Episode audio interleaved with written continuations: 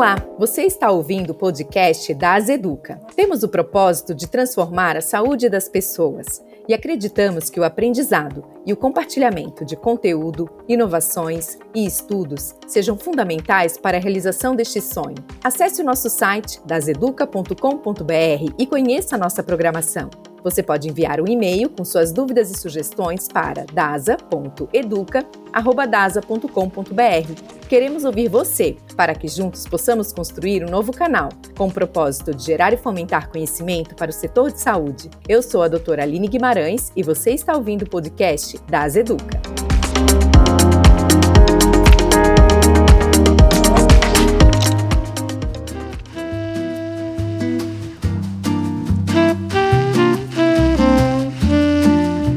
Crescimento do mercado de saúde em todo o mundo, nós vimos surgir melhores soluções tecnológicas e clínicas para o cuidado dos pacientes. Mas, junto com isso, vem o crescimento da taxa de sobrevida da população e uma necessidade cada vez maior de diminuir os riscos e as consequências negativas para todos aqueles que necessitam de cuidados e atendimentos.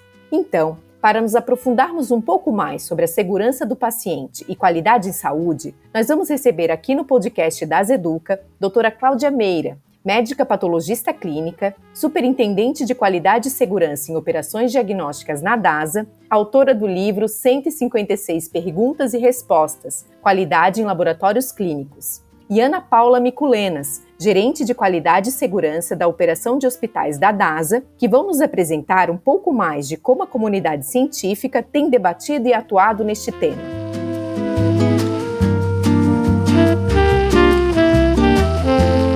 Sejam muito bem-vindas, doutora Cláudia e Ana.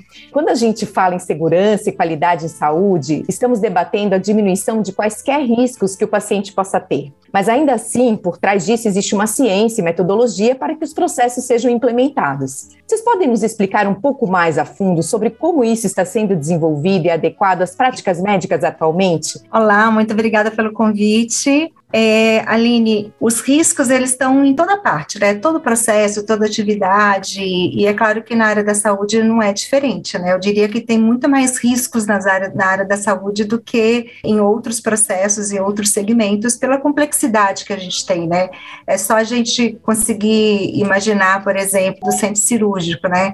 Imagina assim, a gente fazer um, uma, uma avaliação, envolver todo agendamento de salas, alinhar de acordo com a demanda, com a necessidade dos nossos médicos, dos pacientes, o preparo daquela sala, calibração, manutenção dos equipamentos, disponibilidade de sedativos, de medicamentos, distribuição desses materiais, os protocolos de identificação dos pacientes, né, meta 1, o procedimento cirúrgico propriamente dito, e muitas vezes também, às vezes são feitos exames de imagem, análises clínicas e até mesmo biópsia, né, exames de anatomia patológica durante o processo cirúrgico. Depois vem toda a parte de recuperação pós-anestésica, onde onde que a gente vai fazer todo o critério de que qual, como que eu posso liberar aquele paciente, qual, qual a situação daquele paciente, para onde que eu vou transferir, o protocolo de transferência, né, quando eu entrego um paciente do centro cirúrgico para UTI ou para unidade de internação, então existe todo um monte de informação que eu preciso passar para garantir a segurança desse paciente, TI, né, então assim, a garantia de que toda essa informação, que se o médico precisar de acessar um exame de imagem durante a cirurgia,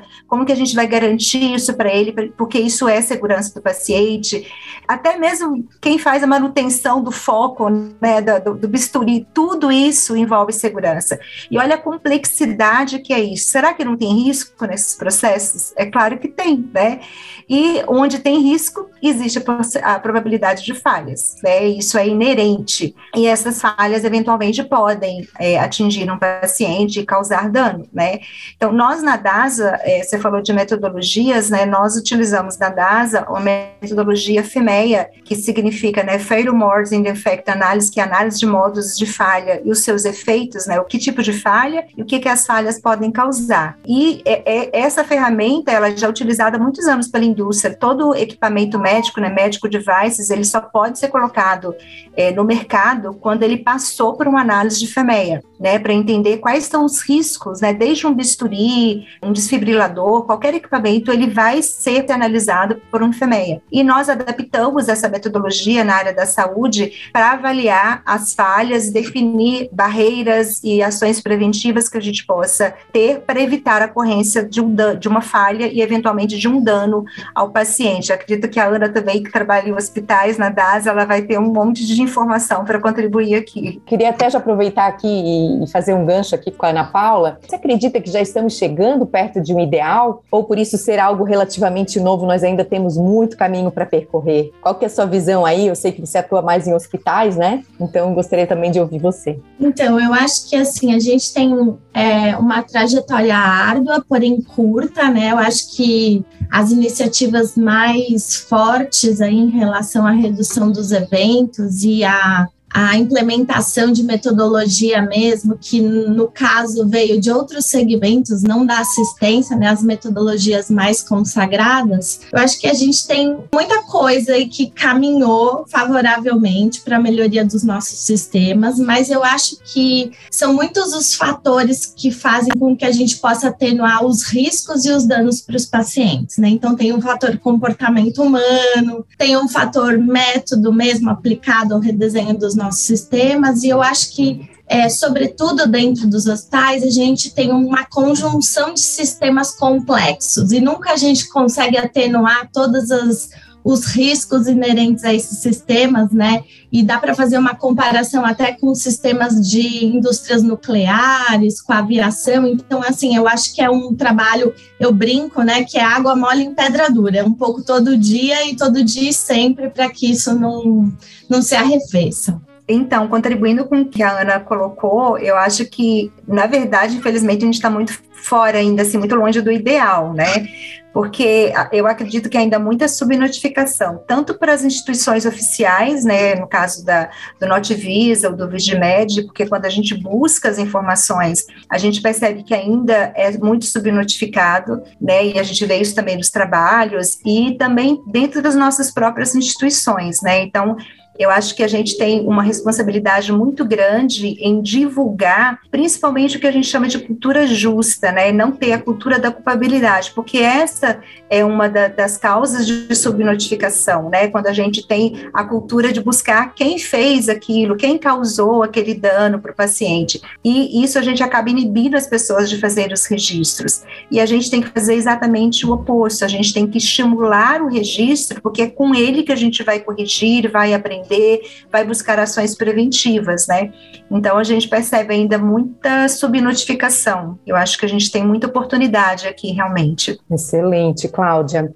Bom, e esses danos que precisam ser evitados? Quais são as consequências mais recorrentes que os pacientes apresentam? Eu acho que assim as, as consequências mais frequentes para os pacientes são aumento de tempo de internação no caso dos hospitais, procedimentos adjacentes ao curso natural da doença, o motivo pelo qual ele internou para fazer um tratamento. E muitas vezes a gente tem danos permanentes e, e eventualmente óbitos ligados a essas falhas, né? O que é muito triste. Então, é, nas estatísticas, a gente vê números às vezes pequenos, né? Incidência de óbitos nas organizações de saúde em torno de 1%, 2%, mas uma pessoa numa família é 100%, né? Então, acho que todos os, os nossos esforços são pequenos aí frente à dimensão das consequências que, que podem acontecer.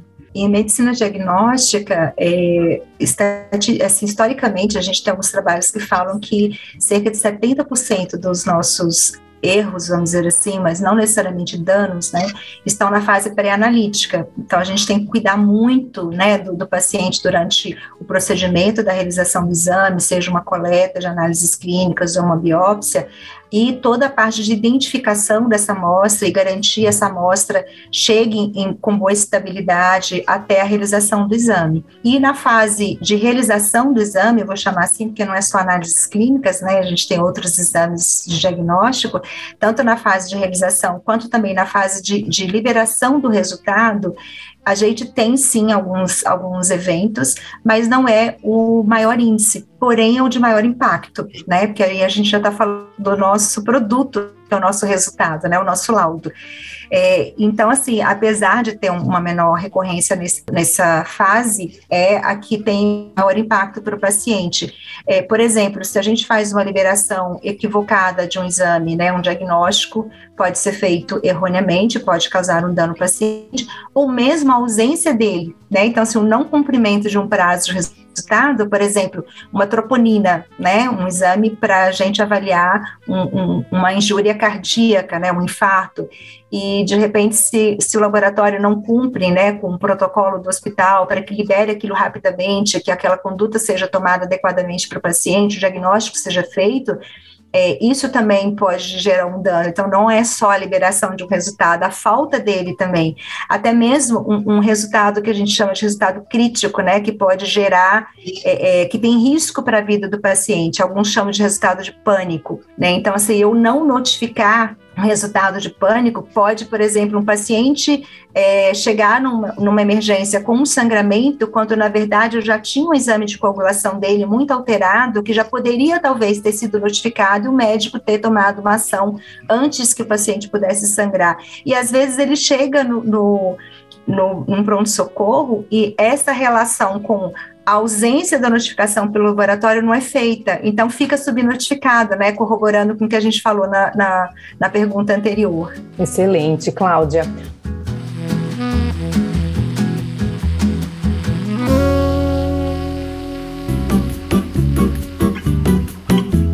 O assunto segurança do paciente e qualidade em saúde veio à tona com um relatório de 1999 chamado Errar é Humano Construir um Sistema de Saúde Mais Seguro, publicado pelo Instituto de Medicina dos Estados Unidos. Nele, havia a conclusão de que a prática de atendimento especializado não era infalível e trabalhava com altas probabilidades de eventos que poderiam ser prejudiciais ao paciente. Com isso, começaram diversos debates acerca do tema, até que o Hastings Centers, em 2003, publicou um outro relatório chamado Promover a Segurança do Paciente, uma base ética para a deliberação de políticas, que tinha como objetivo abrir um debate mais sério e profundo em relação ao assunto. E assim, tivemos o um embrião do que viria a ser hoje conhecido como segurança do paciente e qualidade em saúde.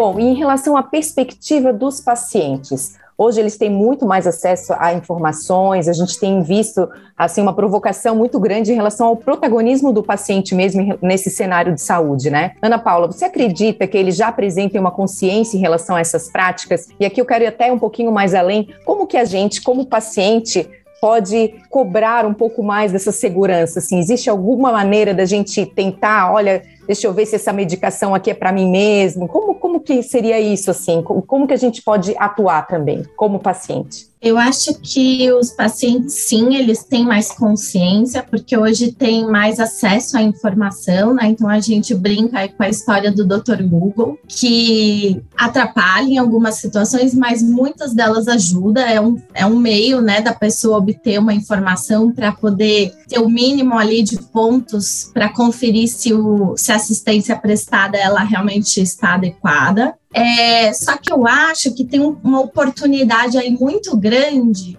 porque as instituições de saúde precisam estimular que o paciente também se autocuide dentro das nossas organizações, né? Hoje, muitas vezes, muito menos, né, do que alguns anos atrás, mas isso incomoda os profissionais da saúde. E eu acho que é uma ajuda de grande valia, porque a gente não consegue, nenhum ser humano consegue observar o tempo todo todos os pontos que são importantes, né? Então, se aquela pessoa ela tem autonomia, né, ela tem um processo de compreensão, é muito é muito válido, né, que ele possa também fazer o gerenciamento do seu processo. E ele vai fazer muito melhor, porque é a vida dele, né, o processo dele. Então, é, eu acho que essa é uma avenida aí de oportunidades que a gente explora pouco dentro das, das organizações ainda. Eu alinho é, 100% com o que a Ana falou. Acho que, que eles têm muito mais conhecimento e hoje também se estimula é, que ele faça parte da condução do tratamento dele, né? Ou seja, de que ele seja informado de tudo que está sendo feito com ele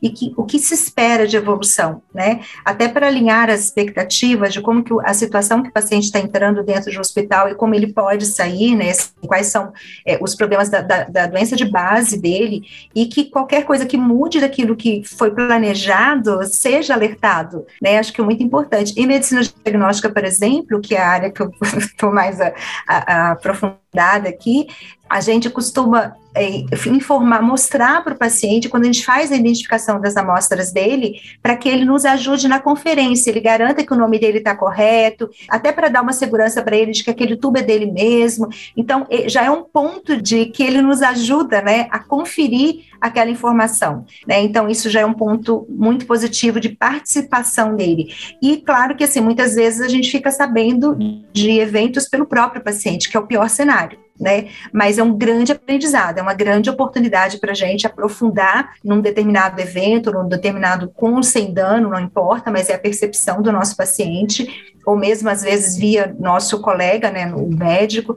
Então, é, é importante que a gente é, é, aprenda com, com essa informação que o paciente nos traz, com eventual é, problema ou dano, né, porque muitas vezes ele não tem consciência de toda a metodologia que a gente está utilizando para evitar que aconteça. Mas, como a gente já comentou no início, nós somos humanos e falhas, infelizmente, vão acontecer. Né? O que a gente precisa é ter a humildade de aprofundar naquele problema, entender e realmente aprender e divulgar esse aprendizado que não é muito a nossa cultura, né? De divulgar o que está acontecendo e principalmente o que nós aprendemos, para que todo mundo aprenda junto. Perfeito. É, e eu, enquanto vocês estavam falando, eu fiquei refletindo aqui nesses tempos de pandemia, em que a gente viu hospitais lotados, as equipes super sobrecarregadas, né? Equipes reduzidas, muitas vezes, porque os próprios profissionais de saúde estavam é, adoecidos. Então, a gente realmente contar só com um olhar humano é, é difícil, né? Então, por isso que esses processos são fundamentais mesmo e nesses cenários críticos ainda mais, né? E aqui eu quero já continuar e perguntar aqui para Ana Paula sobre o processo e implementação da segurança do paciente. Você acredita que isso necessita de uma mudança muito grande no planejamento e na execução das organizações de saúde? Não, eu acho que não precisa de uma mudança muito grande, né? Eu acho que talvez uma das questões que favoreçam muito aí a melhoria da segurança é e que é um desafio talvez um dos maiores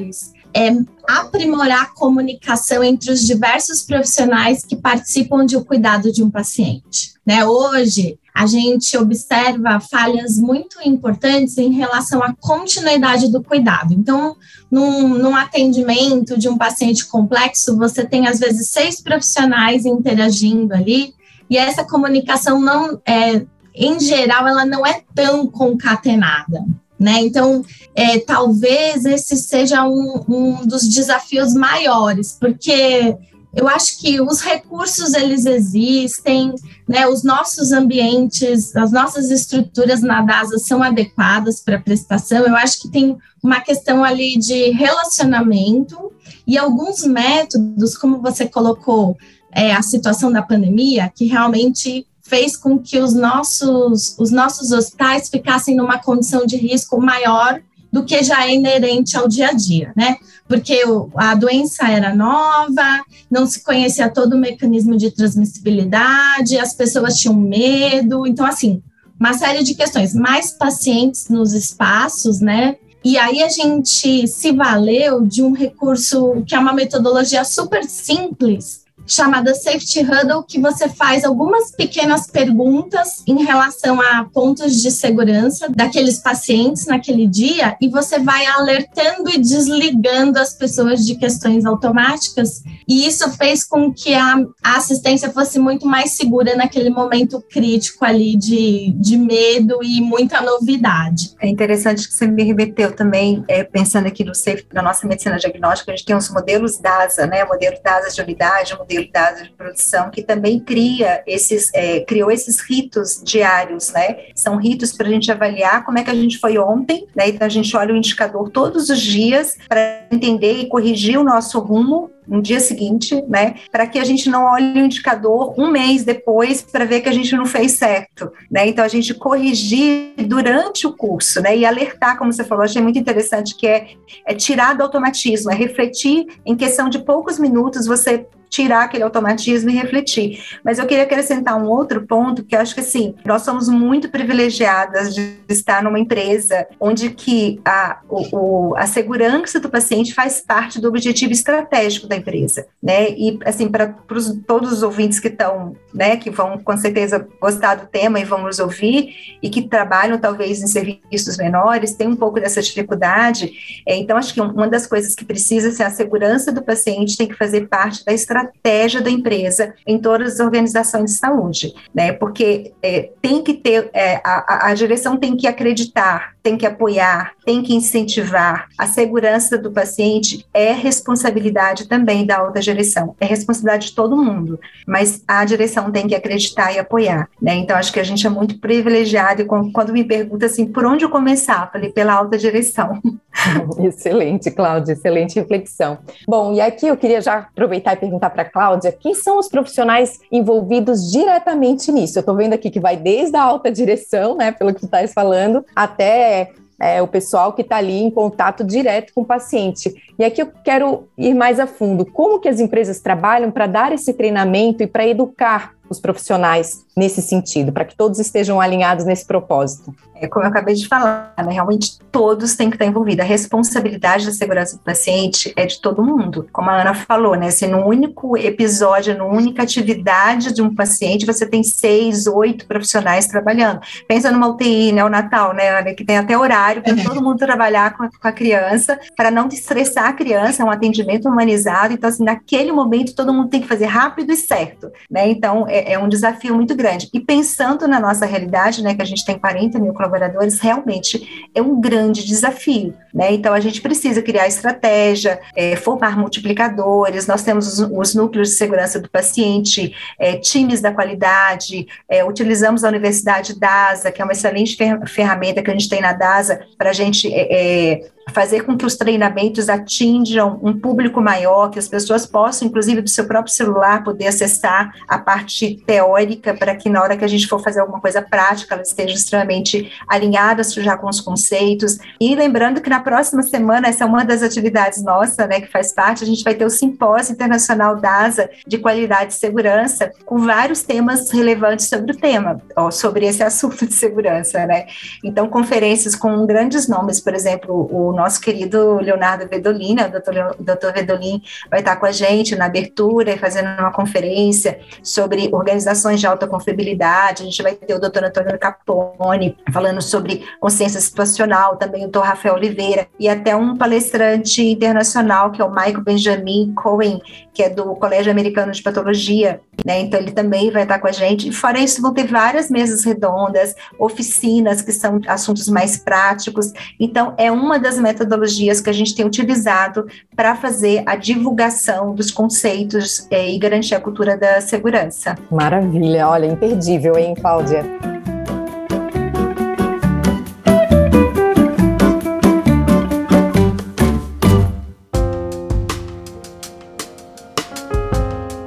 Bom, e Ana Paula, no âmbito governamental, já existem legislações que visem também obrigar as organizações a implementarem a segurança na área de saúde? Sim, hoje a gente, felizmente, né, tem a RDC 36, que estimula, né, quer dizer, estipula uma obrigatoriedade sobre a existência dos núcleos de segurança do paciente dentro das instituições de saúde, né, com definições claras ali das, das atividades. Então, ter um programa que vise isso, tudo, tudo trazendo uma responsabilidade um patrocínio para alta liderança, porque, como a Cláudia disse, isso tem que começar lá de cima, né? Eu acho, e também a gente, além desse patrocínio, a gente tem que saber, dentro desses contextos, o que, que os nossos colaboradores pensam sobre isso. Então, as pesquisas de clima de segurança, junto com a parte que é, tem a legislação, eu acho que isso dá muita, dá muita estrutura e informação para que a gente aperfeiçoe a governança desse tema nas organizações. É, paralelo a isso, tem outros assuntos correlatos, né, que estão diretamente, que são assuntos de é, segurança,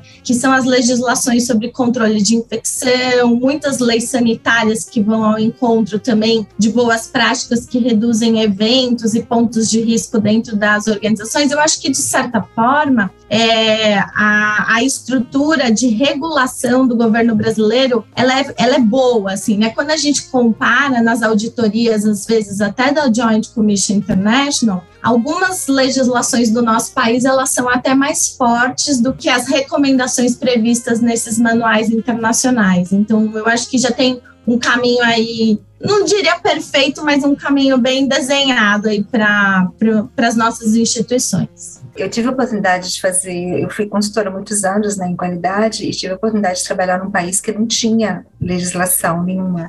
E aquilo ali eu ficava assim, gente, como não, né? Assim, então eu utilizava as nossas referências para levar para eles. E assim, a gente, como a Ana falou, a gente está num caminho muito, é, é, muito rico de informação. Claro que tem uma, uma série de exigências é, que às vezes até se contradizem né, entre um, uma legislação e outra, isso às vezes acontece, mas de uma forma geral, geral, a gente está muito respaldado. Isso nos dá é, subsídio para a gente poder seguir e ter por onde consultar e onde ter algumas exigências.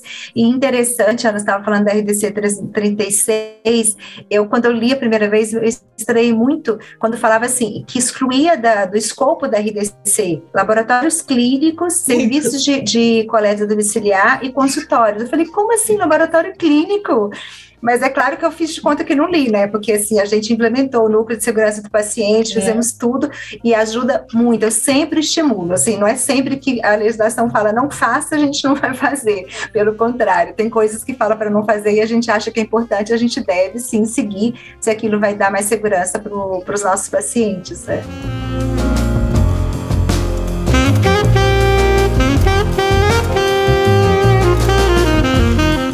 Cláudia, Ana Paula, muito obrigada por virem aqui conversar com a gente sobre esse tema tão relevante para o nosso setor. Eu gostaria que vocês deixassem aqui uma mensagem para todos que nos ouvem, podendo começar pela Ana Paula. Ah, eu queria agradecer o convite. Como a Cláudia falou, é muito bom é, estar numa empresa que tem esse assunto como um ponto estratégico e uma prioridade, né? Ter a oportunidade de falar num veículo que atinja mais pessoas sobre o tema. Eu fico muito feliz assim poder contribuir para a melhoria dos nossos processos assistenciais e ter a uma ou se não a rede né, o ecossistema mais seguro aí da América Latina e poder ajudar a construir isso é um grande privilégio. Fico muito feliz e gostaria que todas as pessoas que tem alguma correlação com serviços de saúde se engajem na causa, porque ela vale muito a pena. É verdade, Ana, vale a pena sim. A minha mensagem é que todo mundo tem amor pelo seu propósito, né, de cada um, e pelos valores da empresa que você trabalha. Tem que ter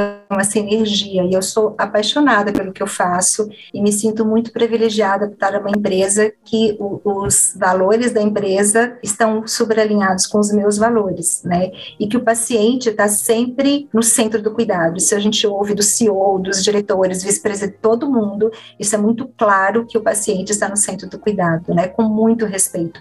Então, falhas vão existir? Sim, porque somos humanos, né? É, o James eu trouxe uma frase dele aqui para deixar essa mensagem, que é um, um, estudioso, né, que fala lá do, da filosofia lá do queijo, né, que onde que as barreiras, às vezes, elas são vencidas e acaba ocorrendo o dano, é que a gente não pode mudar o ser humano porque, por natureza, é falível, mas podemos mudar as condições de trabalho na tentativa de prevenir e interceptar os erros antes que eles causem um evento adverso. Então, acho que esse é o nosso compromisso, né, com, com a segurança segurança dos nossos pacientes. Muito obrigada pelo convite, Aline. Obrigada também, excelente.